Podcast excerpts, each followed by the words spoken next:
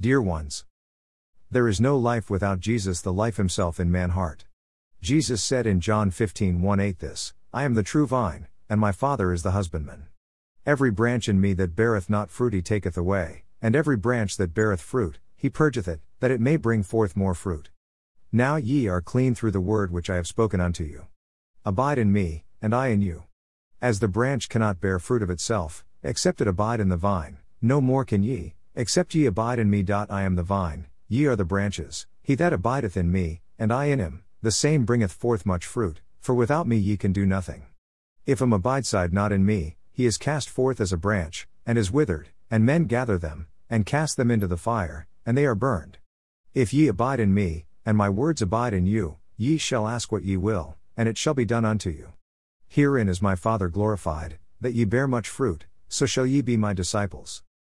Many Christians believe that the coming of the Holy Spirit in man heart is just for their own good, that they can show of in front of others how holy they are and that they can decide how he works in their hearts or other people's hearts, defining Christianity by their personal experience with God. Some of the Christians are putting God in box believing that staying in the love of God is limited to 1 Corinthians 13 and do not take in consideration Philippians 2, 4 8 which is talking about losing their lives for others to be saved. The Bible says that the love of God has the supreme level to lose your life for Jesus, so that he will live through you.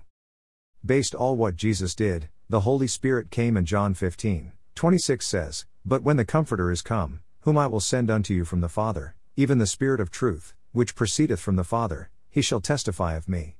And 1 Corinthians 12, 3 says very clearly, Wherefore I give you to understand, that no man speaking by the Spirit of God calleth Jesus accursed, and that no man can say that Jesus is the Lord, but by the Holy Ghost.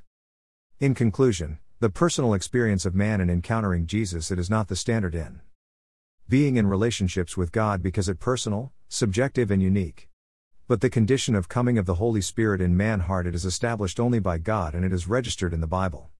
He is the only one who decided whom to give and how to give what he shows us to give.